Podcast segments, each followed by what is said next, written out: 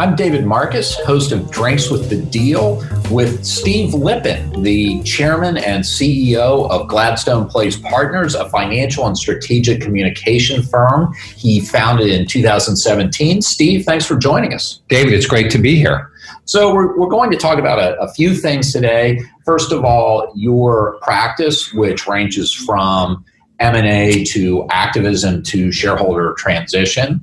Uh, your uh, work at Gladstone Place Partners, uh, uh founding it, uh, building out the team, how you see it growing, uh, situations in your career where, as a communications professional, you, you feel that you've really made a, a difference in a transaction.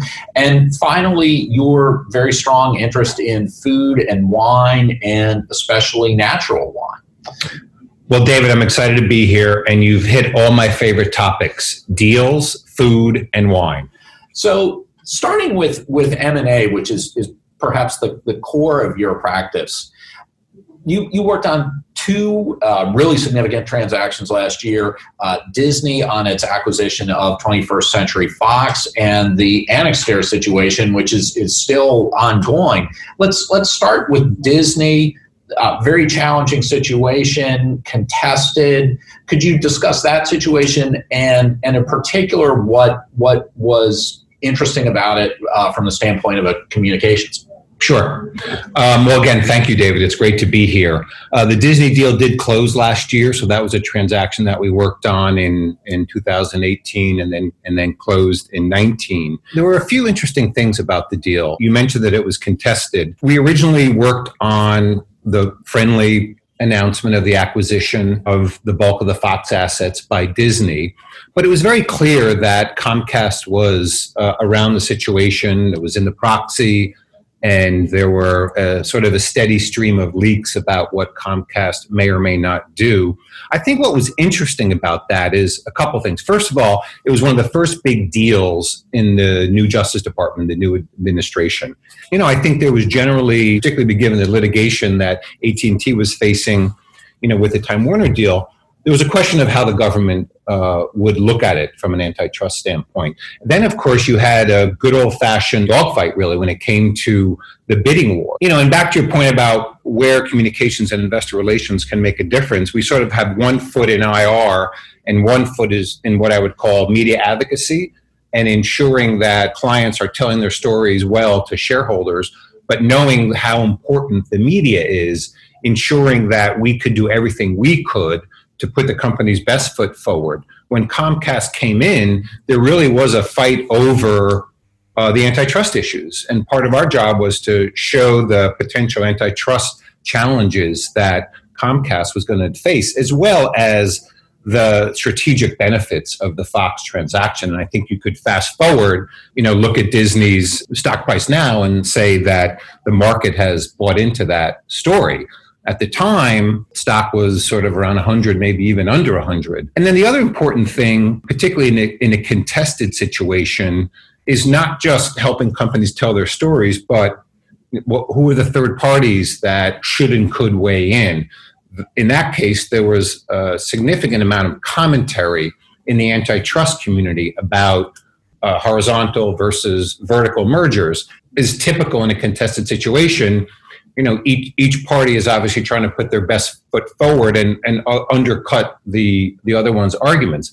And the fact is and this came out in the proxy very clearly that the Fox board believed that there'd be greater antitrust concerns over a Comcast deal.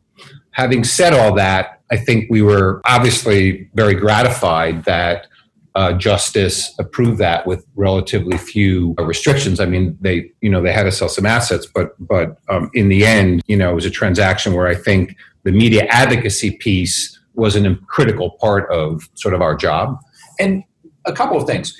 First of all, you, you mentioned leaks. Do you anticipate leaks and how you're going to respond when they happen, or is it much more reactive because you know that's always a possibility but you never quite know where the leak is going to come from or what it's going to be. No i mean leaks are as a former journalist you know leaks could be intentional they could be unintentional.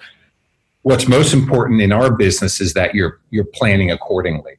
And i think the default uh, supposition is that things are going to leak. This deal, even before Comcast stepped in uh, publicly, the, the deal was first broken uh, by, by David Faber of CNBC. And, you know, part of our job is certainly to ensure that clients are prepared, but you may still not change your, your course of action.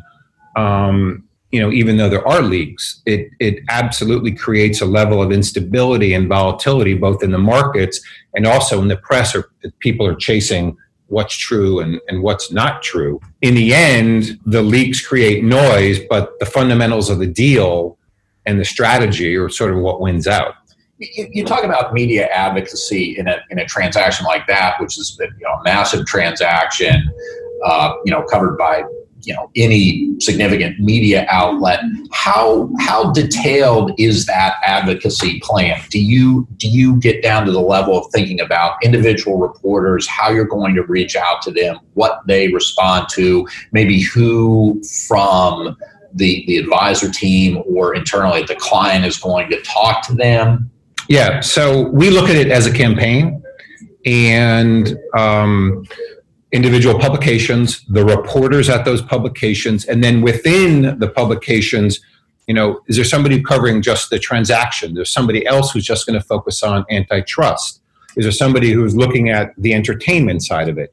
So we had the entertainment press, the business and financial press for sure, and then all of the antitrust um, reporters and editors. And so we we take a almost encyclopedic view of it. Absolutely have a, a call list. We have outside advisors or company executives, and we need to touch anybody who's going to be writing on that, whether or not they've written yet. We want to understand who's going to write, what the, the what they've written in the past. You know, do they have a particular bent one way or the other? Somebody who covers entertainment may have a different set of questions, will have a different set of questions that somebody who is steeped in antitrust. Mm-hmm. And the deal reporters may be interested more in things like price and personality, where the antitrust reporters want to know horizontal, vertical, overlap, what you know, what are the criteria by which the Justice Department was going to was going to weigh in. And we view our job as never being never letting the client be surprised.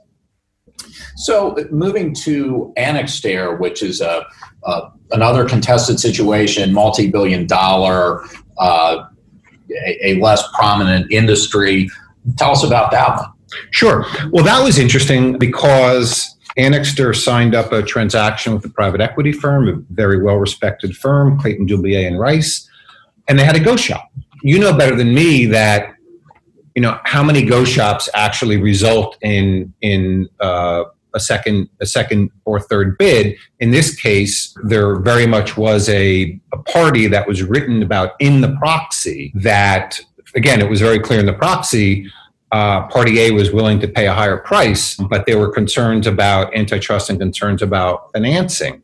So this was a good example where the go shop absolutely worked that it ended up being a public sort of no other way to do it when you have a friendly deal in a go shop a public you know back and forth between the private equity firm and Wesco, an industrial competitor. And so that was surprising because there was such a heated competition after the Go Shop. And what was also interesting was the PE versus industrial.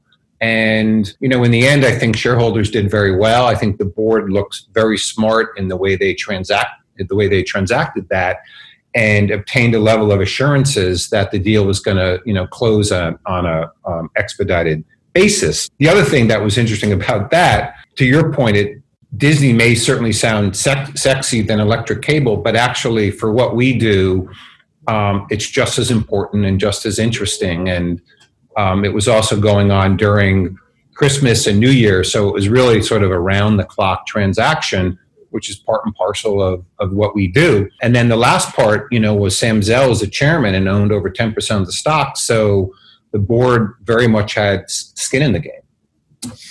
Switching to a, a, situation where you, you may be somewhat limited in what you can say, but, but I want to discuss at least a little bit. You, are advising uh, WeWork uh, in in its various challenges that it's faced over the last year. again, understanding that you may be limited in what you can say, can you talk a little bit about that situation and its its implications?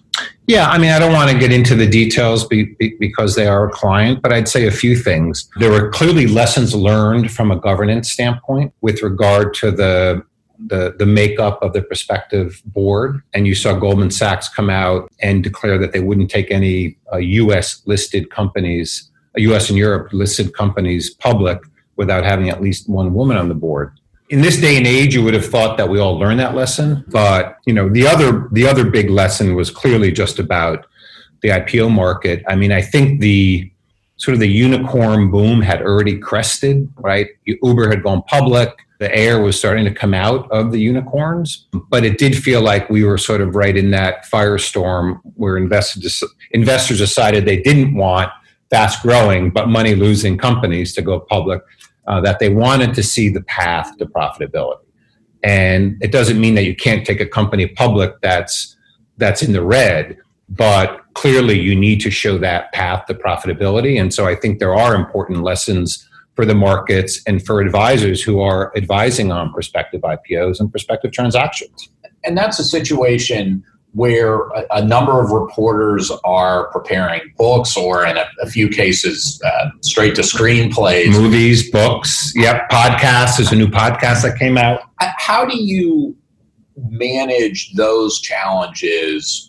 Uh, from a communications perspective, you know, given that they're they're longer horizon, but they can obviously have a significant effect on how the company is viewed for years to come. Yeah, I mean, as as far as we know, there's at least two books and at least two movies, uh, maybe three movies. Uh, the the two journal uh, team members are writing a book.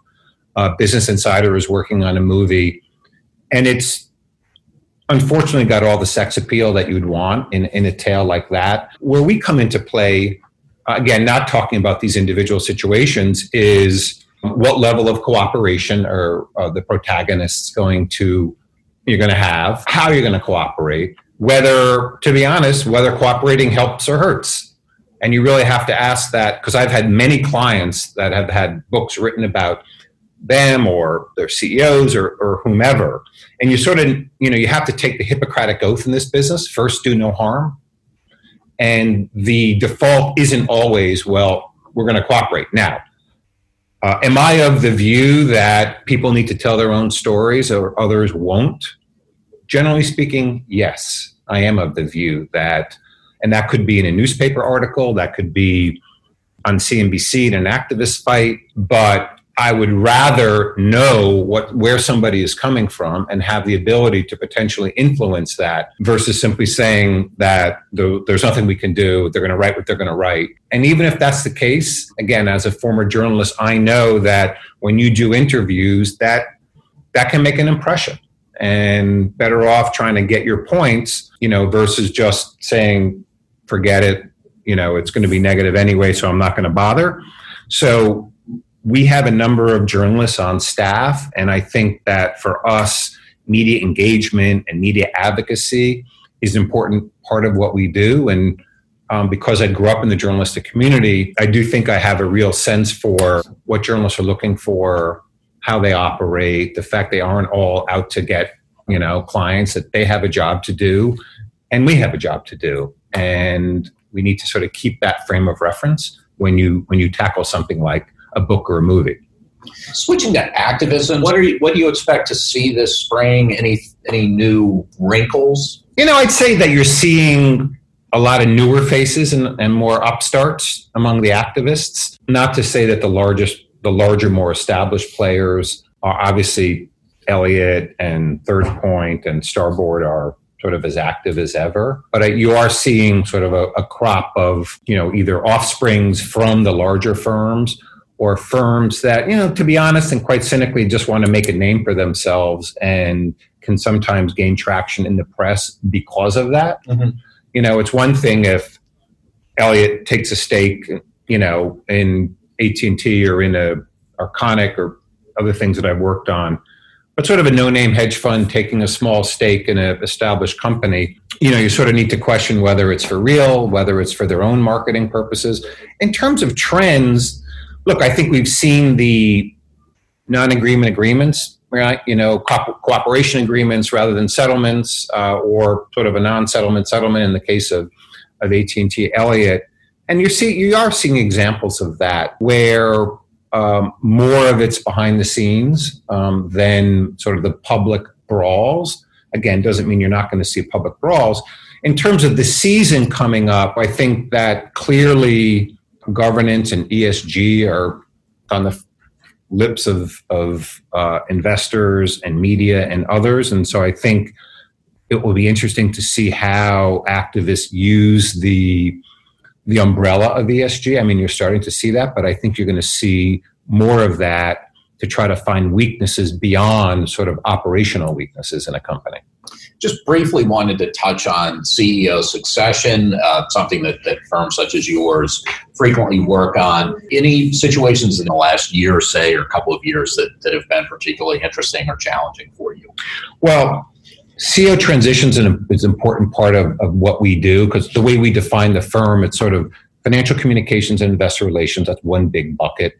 Issues in crisis is sort of the second. And then the last is corporate governance communications. And that could be everything from CEO and board changes to compensation, proxy disclosures, things like that. You know, from my purview, boards are boards have CEOs' feet to the fire. I mean, last year there were over 1,600 CEOs that that stepped down. Some were in normal course. Some were, you know, were asked by the boards to step down. And I think what we're generally seeing is that you know boards don't want to wait five years if the strategy is not working or the leader isn't working, and boards are. I don't want to say very quick, but I think are responsibly looking at at performance and accountability. And so I think you're seeing boards that are holding CEOs accountable. You know, we were privileged to work on the transition and the ascension of Julie Sweet to become CEO of Accenture. And I think that it's a world class company. It got a lot of attention. Julie is an amazing executive. It did get attention in, in, in part because it was the first woman ever named to the CEO position at Accenture. And I think we can all agree that there are still not enough women who are leading big public companies uh, in the United States. That's obviously not why she was named CEO, but it did draw attention to that fact. And, you know, maybe we'll get to a, a world where it's not as big news every day that a woman is being named to a prominent CEO position. We're not there yet. Uh, I hope we get there soon. So the issues around diversity and diversity on boards. It's not just the CEO, is how diverse is your corporate board? And I think boards are rightly so uh, being proactive. And when they're not proactive, they're being reminded by um, investors, by the governance community that they need to get this right. Switching to, to your firm, Gladstone Place Partners, could you could you talk a little bit about you know how you've gone about building the firm how you've thought about hiring, and where you see the firm in three to five years. Sure. So, after working at a large firm for many years, I had the idea and, and looking to the investment banking boutiques on Wall Street as a, as a model. I had the idea of if we could take decades of experience and relationships, hire really talented and motivated people you know, across different disciplines, and partner with our clients to address sort of their increasing demands for effective communications and investor relations. You put that all into a highly focused boutique model. That was the dream. That was the goal to, to take the best of communications and investor relations, not necessarily needing armies of people and nor needing footprints around the country or around the world I mean, we actually consider ourselves a global firm with global capabilities and have clients in Europe, in Asia, North and South America, that our capabilities are global, even though we are based in New York and we have an office in San Francisco. And in terms of hiring, what were you looking for? Sure.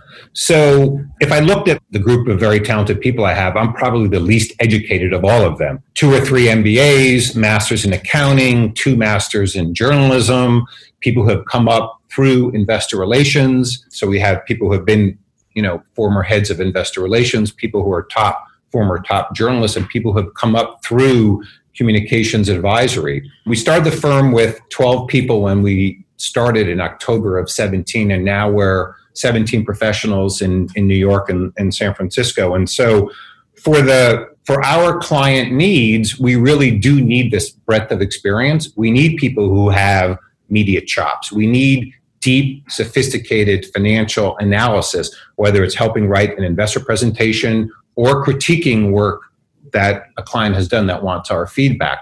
And then the last piece is pros of communications, how to project manage account how to handle a, an IPO in a different market. So um, I love the fact that we have the, this breadth of experience. I mean, we have accounting majors and we have English majors and sort of everything in between.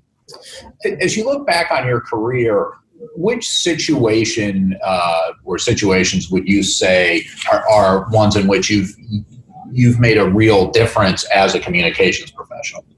Yeah, I mean, in some respects, of course, we hope that in each situation we're adding value. And companies that may not be household names may not have a communications infrastructure in the same way that large companies do, that we can make a real difference in, in the CEO transition of Armstrong Flooring.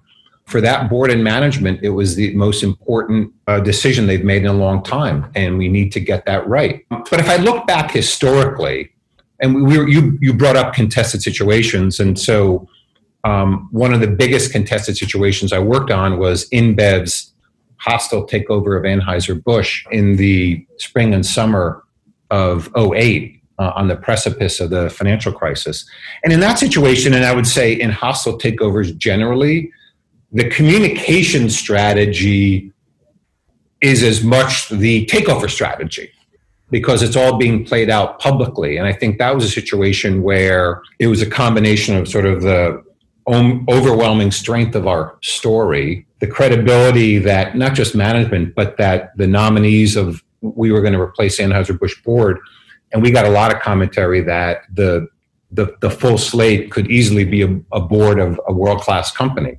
By def, definition, you're on offense um, and you do have the upper hand. But I think it was a situation where communications really, this is the feedback we received, uh, made a difference, made a big difference between the success and failure of achieving the client's goals. And it was forged in fire, both in terms of doing a, a hostile and then and then heading into the close when literally banks were banks in our syndicate were simply going out of business. And it was a it was re- very exciting at the end to get to close because at the time I literally thought it was the last $50 billion left on the planet. And then that ended up being a game changer for what became Anheuser-Busch InBev and really catapulted this Belgian Brazilian company onto the global stage. And of course, from there, they ended up acquiring Modelo and then SAB Miller, which again, we were privileged enough to work on as well.